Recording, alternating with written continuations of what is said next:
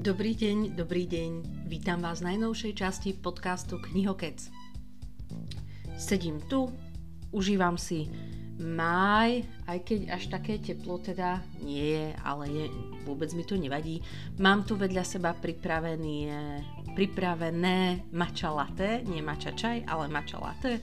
Tak dúfam, že aj vy máte nejakú pohodičku, alebo naopak možno tvoríte niečo alebo možno varíte, upratujete to. Varenie a upratovanie mi napadá z toho dôvodu, že často keď mi píšete nejaký komentár, že ste počúvali môj podcast, tak väčšinou je to pri takýchto aktivitkách, tak OK, ale možno si to niekto púšťa trebárs aj do vlaku alebo na nejakú prechádzku alebo napríklad hoci aj na kočíkovanie. A, a hovorím varenie, upratovanie, kočíkovanie, takže sú to asi veci, ktoré aj keď ako nechceme gendrovo stereotypizovať, ale často to teda vykonávajú práve e, ženy, čo mi súvisí aj s mojimi štatistikami, že často tieto podcasty alebo v tej väčšej miere počúvajú teda ženy. A z toho mi napadlo, plus zároveň samozrejme aj z toho, že je teda máj, lásky čas a všetci sa tu boskávame pod čerešňami, či už so ženami, alebo s mužmi, alebo s kýmkoľvek, s kým len chcete, tak poďme si spraviť takúto časť práve o májových romancách. Ja tie love story úplne ale nevyhľadávam, a dokonca ich nejak ako nečítam. Občas na ne ale takisto aj ja dostanem chuť.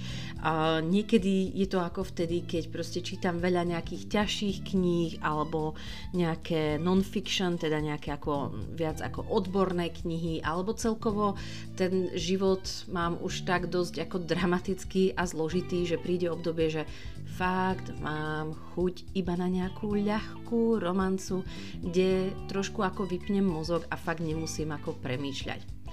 Zároveň ale musím dodať, že tá moja nejaká kritička v hlave neustále ako posudzuje aj takéto knihy a nesmie to byť minimálne u mňa také úplne nejaké prvoplánové. V prípade, ak je to prvoplánové, tak mám z toho ako hneď také nervičky a sa tak ako držím za hlavu, že ach bože, toto je úplne sentimentálne, jak mohla táto osoba spraviť alebo postava spraviť toto a toto vždy zabudnem, že sa jedná o tú ako love story alebo romancu, uh, takže vždy sa nad tým potom trošku ako rozčúlim, ale dnes som vám pripravila nejaké také tie romance, ktoré až úplne nechcem povedať hlúpe, ale možno nie sú až také sentimentálne.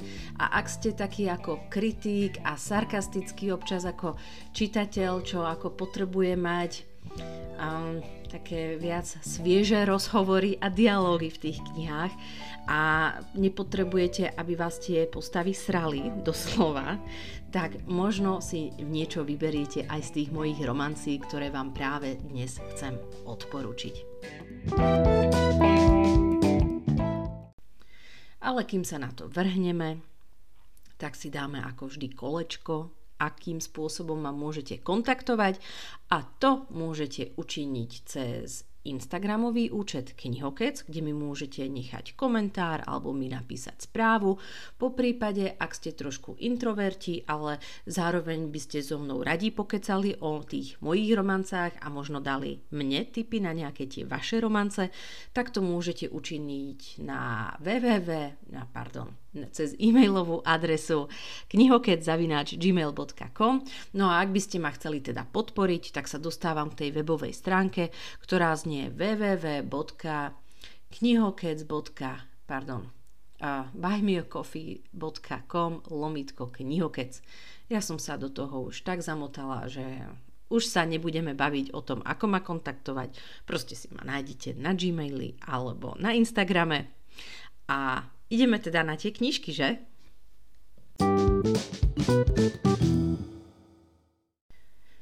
Prvá taká romanca a musím ju spomenúť, aj keď ja som na ňu mala oveľa väčšie očakávania. Je kaviarňa, kaviarňa, kaviareň v Kodani. Tak neviem, čo sa mi deje, asi to uh, mačalaté mi nejak ako poplietlo jazyk, ale jedná sa o knihu od anglickej autorky Julie Kaplan, kaviarňa, kaviareň v Kodani a v češtine kavárna v Kodani. Ach, Pardon, veľmi sa ospravedlňujem. Jedná sa o sériu kníh, ktoré spadajú pod názov série Romantické úteky a toto je teda prvá časť tejto knihy, alebo teda tejto série. No a táto prvá kniha Kaviarňa, kaviareň v Kodani. No ja už ako fakt neviem, ja proste neviem vysloviť slovo kaviareň. To asi z toho, že nepijem kávu, ale teda to mača. No, to je jedno, proste kaviareň tak má ešte ďalšie časti. Existuje napríklad cukrárňa v Paríži, chata vo Švajčiarsku, pekárňa v Brooklynu alebo pekárnička v Brooklyne. Mm, ja to čítam tak poločesky, poloslovenský, hotýlek na Islandu. A teraz má výjsť aj nejaká ako čas, že útek na venkov. Má to ako hrozne veľa ako častí. Ja sa bavím teda len o tej prvej časti, tá kaviareň v Kodani. Čítala som len ju, aj keď, um, pretože veľa ľudí ju ako odporúčalo, že nie je až taká nejaká sentimentálna, hlúpa a je hrozne fajn a pohodová a krásna obálka, tak som sa na to dala nalákať. Mal by to byť podľa anotácie vtipný príbeh o láske, šťastí, cestovaní. Hlavná postava je Kate, pracuje ako v rámci nejakej PR agentúry v Londýne a tá Kate proste je má naplánovanú v podstate ako nejakú služobnú cestu do Kodane, kde má ísť niekoľkými foodblogermi im práve predstaviť danú Kodaň. No a tam v Kodani sa všetko trošku skomplikuje a zromantizuje a možno tam nájde lásku a priateľstva a ona si trošku takisto prehodnotí svoj život. Toto je ako v skratke. Ja som sa na túto knihu veľmi tešila, pretože trebárs na databáze kníh má vyše 2500 hodnotení a až na 81% a priznajme si, že na takú romantiku a milostný román je to ako celkom vysoké percento. No a ja som teda po toľkých pozitívnych recenziách očakávala, že snáď to nebude až taký sladiak, ale na mňa to bolo už trošku príliš. Je to teda ambiciozná žena, tá Kate postava a zrazu proste sa objaví pekný chlap a ona sa hrozne začne z toho ako topiť a úplne sa z nej stane ako nemožná ženská, nevie premýšľať.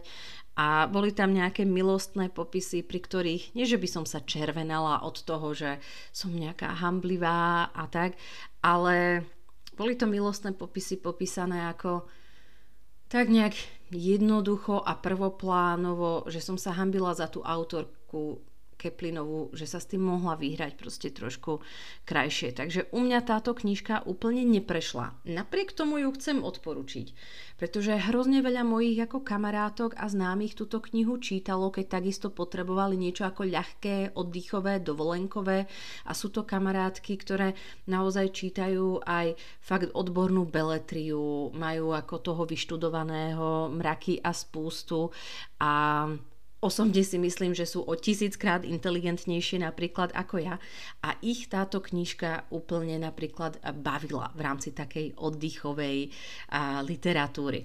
Takže práve preto túto knihu spomínam aj na prvom mieste, že dajte jej šancu, možno nie ste taký a, zádrabčivý alebo nie ste také zádrabčivé ako ja a táto kniha vám naozaj ako prinavráti taký ako oddych a romantiku a budete sa teteliť v tej májovej romance alebo romantike.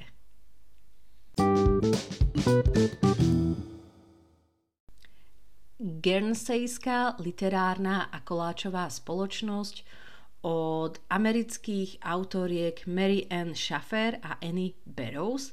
Sú tam preto dve autorky, pretože Mary Ann Schaffer umrela v roku 2008, takže očividne tá Annie Barrows, ktorá naďalej žije, musela túto knihu dokončiť.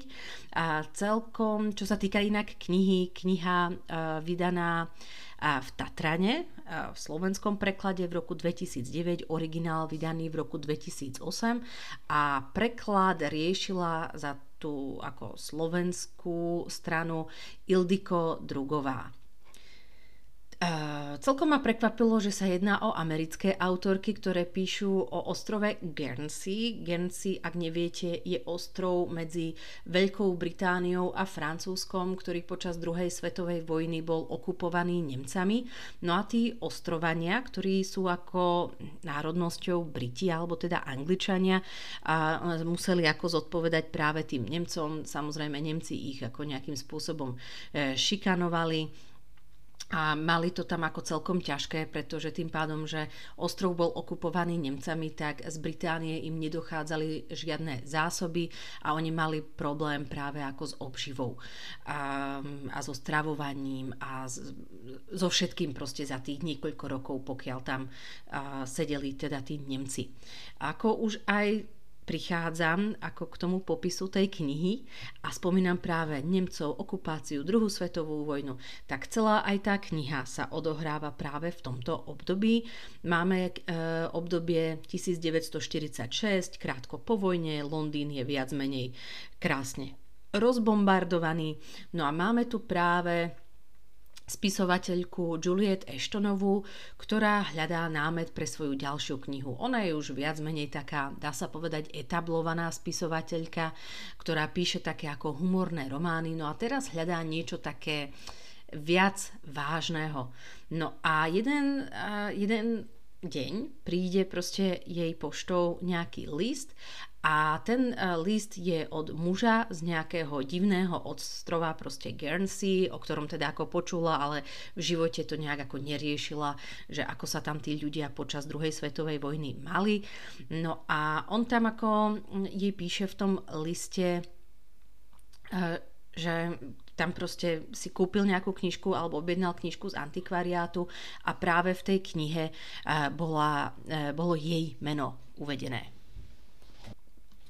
No a keďže tam bolo uvedené jej meno, nejak vypátrali jej adresu a napísali, že či by ako mohla odporúčiť ešte nejaké ďalšie knižky od toho autora, kde mala napísané svoje meno.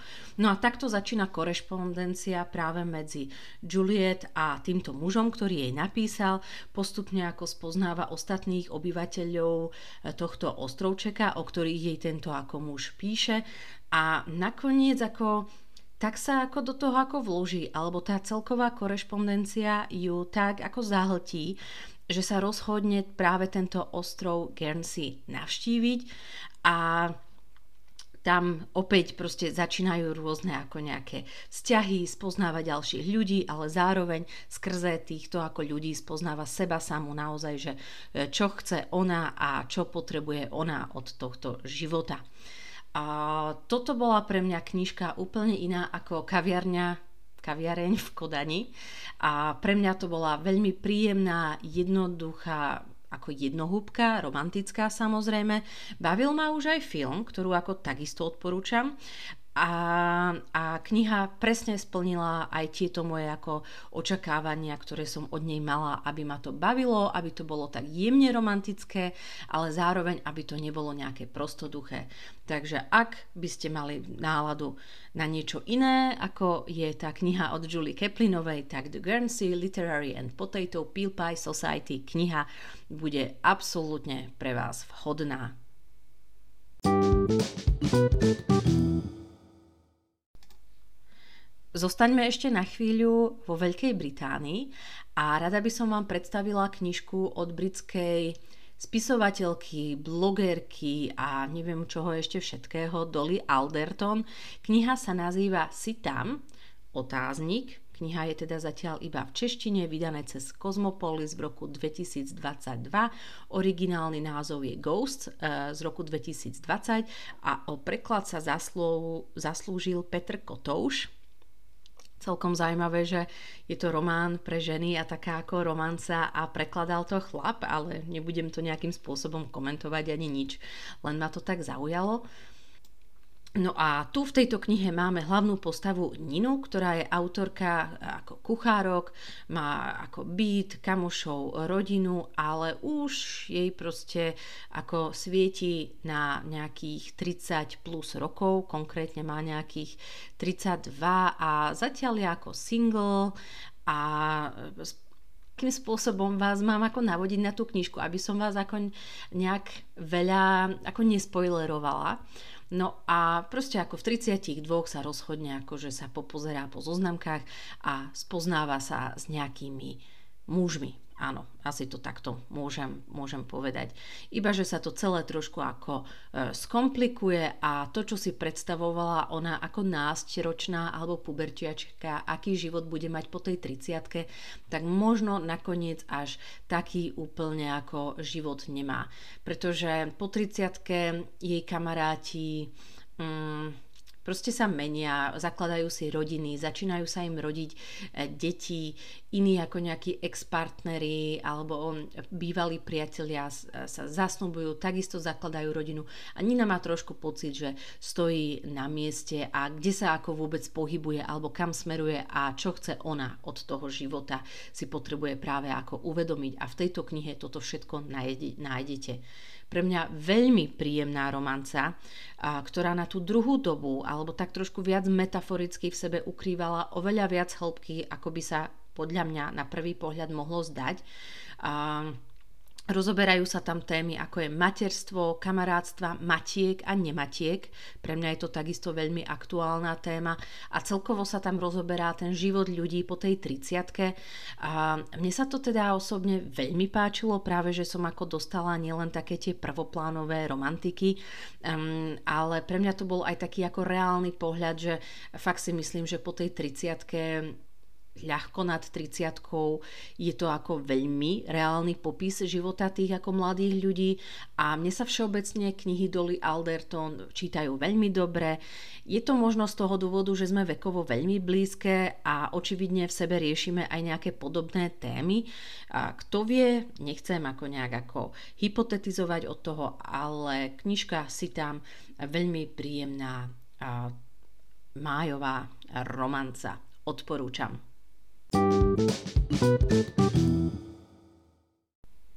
No a tých kníh ja mám ako pomilu Jarmilu, keď si tak ako tak uh, pozerám ten zoznam, čo vám chcem uh, odporučiť. Ďalšia knižka od Natalie Jenner, kniha sa volá Spolek Jane Austenovej vydané cez vydavateľstvo Kontrast, české vydavateľstvo v roku 2021, ale existuje aj teda originál, ktorý bol vydaný v roku 2020 pod názvom The Jane Austen Society. O preklad sa zaslúžila Jitka Fialová. Kniha sa odohráva opäť krátko po druhej svetovej vojne, trošku podobne ako tá, eh, ten gensejský zemiakový a koláčový literárny eh, klub, ktorý, ktorý som spomínala pred dvomi knižkami. A, a e, Teraz tu sa odohráva táto kniha v Anglicku takisto, ale na juhu Anglie, v malej dedinke Chawton. A ide o to, že v tomto Chawtone, alebo v tejto dedinke, budem to volať radšej dedinka, ako keby som to mala vyslovovať s tou svojou angličtinou, e, žila istý čas Jane Austenová. No a to pánstvo, kde ona ako nejak sídlila alebo bola ubytovaná, doteraz ako majú v právomoci alebo vo vlastníctve jej nejaký vzdialený príbuzný, no ale hrozí momentálne po tej druhej svetovej vojne nebezpečenstvo že um, tí vzdialení príbuzní majú nejaké finančné problémy a že proste to pánstvo sa nejakým spôsobom rozpredá a padne do neznámych rúk a hlavne do nejakých nevhodných rúk. No a práve preto na tejto, alebo v tejto dedinke sa dáva dokopy taká rôznorodá skupinka ľudí, naozaj ako jedna je mladá dová, ďalšie nejaký lekár, slúžka, filmová hviezda dokonca z Ameriky a, a dáva sa dokopy skupinka ľudí, ktorí všetci milujú Jane Austenovú a chcú zachrániť to jej dedictvo alebo legacy, alebo to miesto, kde ešte po nej nájdeme nejaké predmety, ktoré používala na začiatku toho 19. storočia, keď v tej dedinke žila. Zároveň každá z týchto ako postáv, ktorá ako zakladá tento spolok Jane Austenovej, má nejaké ako vlastné rany, vlastné životné osudy, ktoré potrebuje takisto v sebe vyriešiť. Takže máme tu také ako dve paralely. Ich súkromný ako život, ale zároveň aj boj o pozostalosti Jane Austenovej.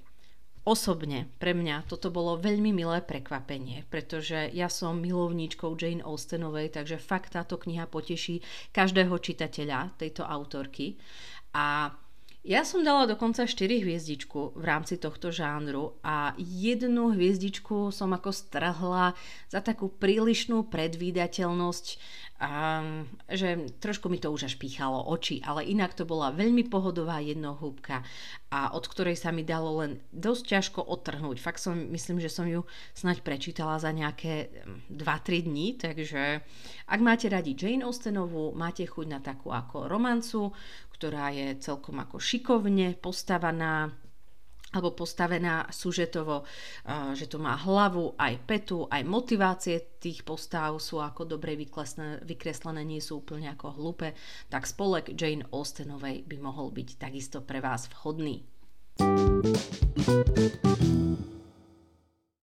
Knihomojský život Niny Hillovej, ďalšia Nina, asi v tých romancách je Nina veľmi obľúbené meno od americkej autorky Abby Waxman. Kniha v origináli pod názvom The Bookish Life of Nina Hill z roku 2019. U nás to vydalo vydavateľstvo Lindeny, takže v slovenskom preklade v roku 2021 pod prekladom alebo pod taktovkou prekladu Eleny Guričanovej.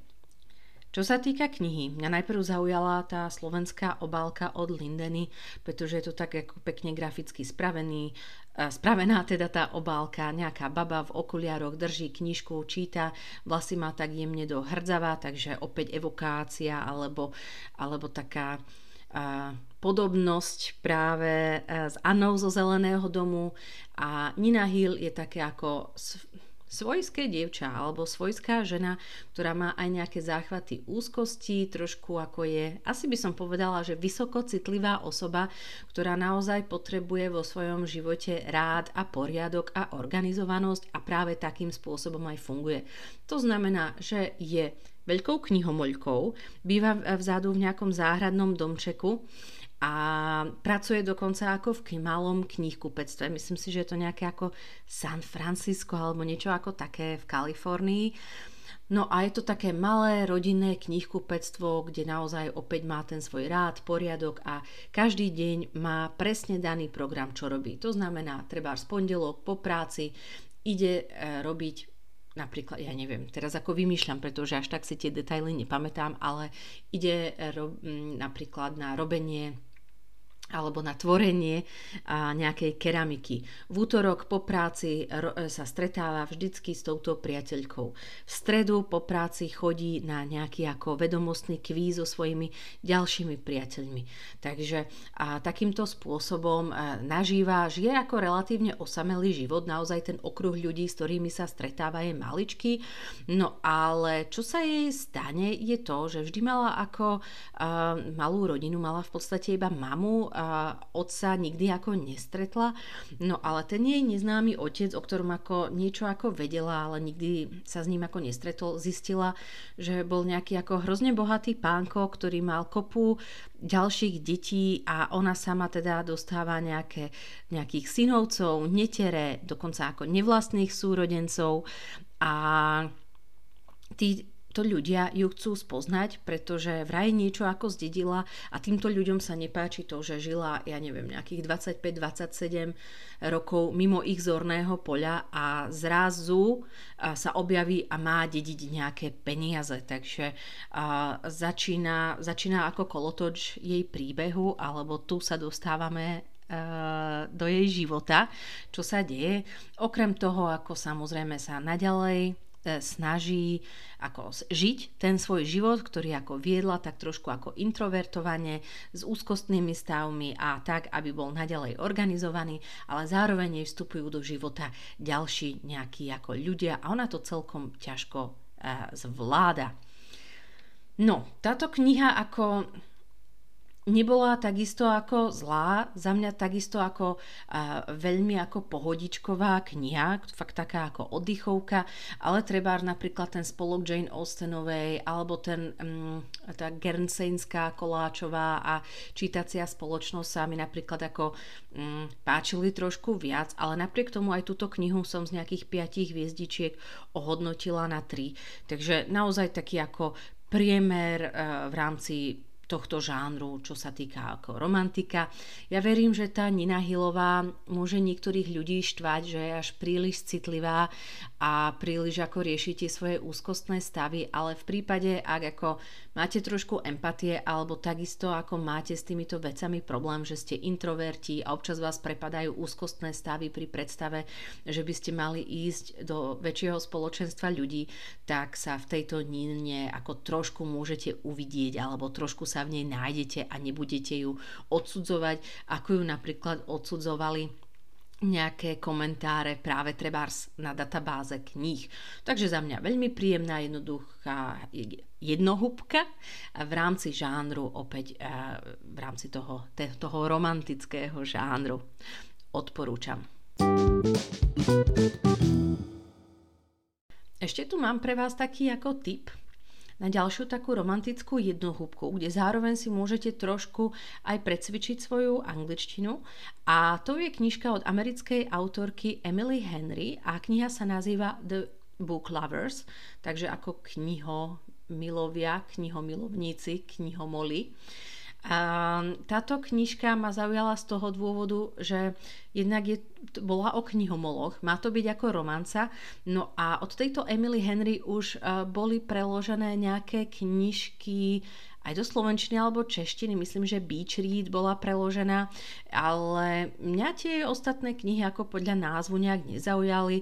Zaujalo ma práve tá spojitosť s tými knihami, že to bude teda romantika, ale zároveň predpokladám, že sa tu nejak ako stretnem eh, s knihami. Takže toto bol môj jediný zámer a ešte taký ďalší zámer alebo ďalšia motivácia do zátvorky bola to, že trošku si zase precvičím angličtinu, nech nevídem proste ako z cviku. Tak, čo sa týka tejto knihy, uh, neviem, či sa chystá slovenský alebo český preklad, ale ako hovorím, ja mám tú angličtinu takú ako stredne pokročilú a dalo sa to čítať absolútne v pohode. Je to fakt taká ako romantická jednohúbka, takže ak nie ste absolútne zdatní v angličtine, ale ste schopní ako čítať, tak ani táto kniha vám nebude robiť problém. Máme tu hlavnú postavu Noru, ktorá je myslím si, že nejaká ako redaktorka alebo korektorka v nejakom vydavateľstve a ona má sestru Liby, ktorá ju zavolá na dlho očakávané prázdniny, nejaké trojtýžňové, do nejakej bohom zabudnutého mestečka niekde v USA, kde sa uh, tiež odohráva nejaká knižka, ktorú obe tieto ako baby milovali. Uh, Nora aj Liby už majú, ako, sú to ako dve dospelé ako sestry, Liby už dokonca ako má aj e, deti, aj teraz je tehotná. No a Nora je taká tá e, karieristka, aspoň sa na prvý pohľad môže zdať, že je taká. No a v tomto malom mestečku e, sa stretáva s takým rivalom z práce alebo z toho profesionálneho knižného sveta s Charliem Lastrom, ktorý je editorom, a s ktorým sa ešte spoznala snáď niekde ako v New Yorku, keď žila alebo keď ešte nebola na tých prázdninách v tom malom mestečku. No a to, čo sa ako na začiatku s tým Charlom, e, Charliem ako nedohodli a boli ako veľkí ako pracovní e, rivali, tak tu sa to v tom mestečku a môže, že zmení. Tak, toľko k tej anotácii, nech vám veľa ako neprezradím. Čo ma na tejto knihe ako pobavilo, alebo e, prečo ma táto kniha ako bavila, bola v tom, že tie konverzácie boli ako celkom také ostré, britké, takže neboli až úplne sentimentálne. A mali sme tam aj trošku náhľad do toho editorského sveta kníh, akým spôsobom to funguje. No a čo sa mi na tom ešte viac páčilo, že táto kniha s touto hlavnou postavou Norou ukazuje takú tú workoholičku a samotná tá postava v tej knihe premýšľa nad tým, že všetky také tie romkomy, takže tie romantické komédie, tie americké, ktoré poznáme, vždy začínajú ako tak, že e, je nejaká workoholická žena, má partnera v tom ako hlavnom meste, treba v New Yorku a ten partner odíde na nejakú služobnú cestu do malého nejakého mestečka, niekde po USA, v akomkoľvek štáte a väčšinou ten partner si tam e, proste sa nie usadí, ale sa porozhliadne a nájde si za ženu nejakú ako farmárku alebo proste nejakú pohodovú e, takú babu. A väčšinou v týchto ako filmoch a v takých tých romkom filmoch a tá workoholická žena je zobrazená ako taká harpia, ktorú zaujíma len kariéra a profesionálna práca a väčšinou ako divák vždycky drží palce tomu vidieckému dievčaťu a tomu chalanovi alebo mužovi e, z mesta, ktorý sa presťahoval na ten vidiek, aby sa tí dvaja dali dokopy a nikto nedrží palce tej harpii alebo tej workoholičke, ktorá zostáva v meste. No a tejto Nore sa to stalo už niekoľkokrát častokrát je z toho unavená, pretože vie o sebe, že nie je zlou osobou, nie je taká tá workoholická harpia z New Yorku, má pádne dôvody, prečo sa na prvý pohľad tak môže zdať, že fakt ako ide len za svojou prácou a myslím si, že ju prezývajú žralok v rámci ako tej editorskej pozície, na ktorej pracuje a že prečo sa môže javiť tak ako taká ako žraločia postava. Tak a mne sa to ako páčilo práve v tom, že tak psychologicky nebola vykreslená úplne jednostranne, čierno-bielo, ale postupne sme sa dopracovali aj k jej takej hĺbšej motivácii, prečo sa z nej na prvý pohľad stalo to, čo sa z nej stalo. Za mňa fakt príjemná jednohúbka. A ešte dáme takú poslednú knižku v rámci tej májovej romantiky a to je knižka Smažená zelená rajčata v Whistle Stop Coffee od americkej autorky Fanny Flagg. Kniha e, v origináli vydaná v 87., takže fakt už 30 plus má rokov táto knižka pod názvom Fried Green Tomatoes at the Whistle Stop Cafe a kniha vydaná cez vydavateľstvo Audiostory. Vôbec nepoznám toto vydavateľstvo, je to české vydavateľstvo a pod prekladom Michaely Ponocnej. Ja som túto knižku poznala vo filmovej podobe. Videla som ju v nejakých 90. rokoch, keď som, ja neviem, mala snáď 4 alebo 5 rokov a bola som do tohto filmu ako úplne zamilovaná, pretože Neviem, ani fakt ako neviem, ako čo vo mne ako tak zarezonovalo v tých 5 rokoch, že zrovna ako tento film ma zaujal.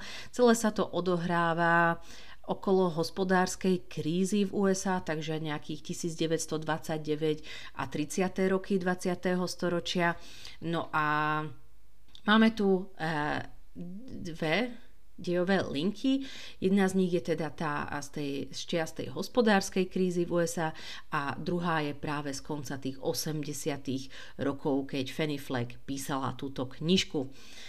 A čo sa týka tej línie s tou hospodárskou krízou, máme tam hlavnú postavu IG, IDG sa píše, a ona si zakladá takú ako malú kaviareň, kde práve podávajú smažené zelené rajčatá so svojou kamarátkou Ruth, ktorá nemusí byť nutne iba kamarátkou, kľudne to môžeme nazvať hoci aj priateľkou. No a tá druhá dejová línia je o živote Evelyn to, z, tých, z toho konca tých 80 rokov, kde Evelyn sa spoznáva s jednou staršou dámou v takom dome v, star- v Starobinci s pani Treadgoodovou a Evelyn ako prežíva zrovna také ťažké obdobie. Myslím si, že má tesne pred 50 alebo tesne po 50 prichádza prechod. No a práve táto stará pani v tom starobinci, pani Treadgoodová, jej veľmi pomôže vyrovnať sa so svojím životom a tak ďalej. A nechcem veľa ako naznačovať, tie dve diové linie sú sami o sebe zaujímavé, ale priznám sa, že mňa Mňa osobne viac bavil v tomto prípade asi ten film, akým spôsobom bol zobrazený, aj keď knihe je toho trošku viac ako vykresleného. A po odách iných knihomoľov som ale ja čakala teda trošku viac, čo sa týka tej knihy. Dostala som tu viac menej takú ako oddychovku, víkendovku, romantiku. Čítalo sa to ľahko, ale na mňa už boli tie postavy trošku čierno-biele a len upresňujem, že nie kvôli farbe pokožky, boli u mňa tie postavy čiernobiele, aj keď sa celý ten uh, dej odohráva niekde práve v Alabame a viete si predstaviť, aký to bol veľký problém v 30. rokoch počas hospodárskej krízy, Ku Klux Klan a tak ďalej. ale mne sa osobne veľmi páčili a kľudne to tá kniha mohla nabrať väčšie grády a viac rozviesť. Boli tie Evelinine úvahy o úlohe ženy.